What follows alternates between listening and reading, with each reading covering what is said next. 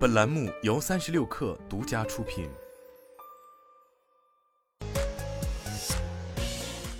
网罗新商业领域全天最热消息，欢迎收听快讯不联播，我是金盛。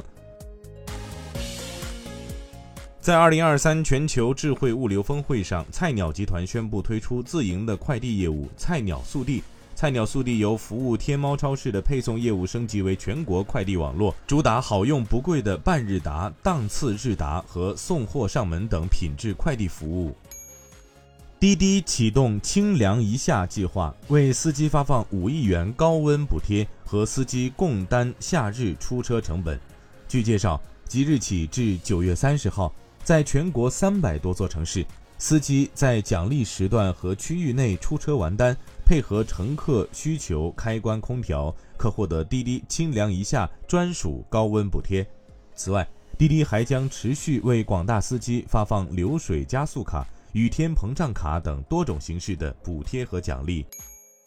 淘宝近日面向服饰行业中小商家推出早十友好价专属活动，鼓励服饰垂类达人、产业带商家店铺等服饰类直播间错峰直播。官方给予好货好价商品确定性的流量支持。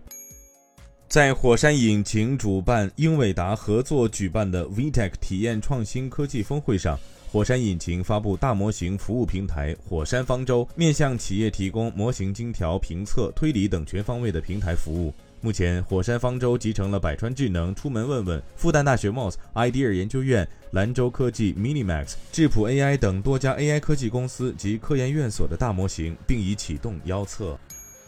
三十六氪获悉，据猫眼专业版数据，六月二十八号十八时三十五分，二零二三年暑期档总票房含预售破三十五亿，《消失的他》、《变形金刚：超能勇士崛起》。蜘蛛侠：纵横宇宙分列暑期档票房前三。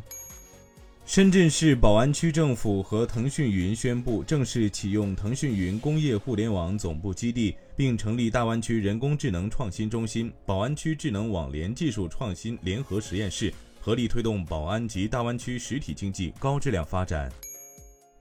印度政府正准备出台一项数十亿美元的新补贴计划，向生产电网电池的企业提供补贴。印度当局正试图加速这个煤炭消费大国向清洁能源的转型。印度是世界上增长最快的能源消费国之一。印度总理莫迪制定了一个雄心勃勃的目标，即在2030年之前建设500吉瓦的可再生能源产能。目前，化石燃料约占该国发电量的四分之三。以上就是今天的全部内容，咱们明天见。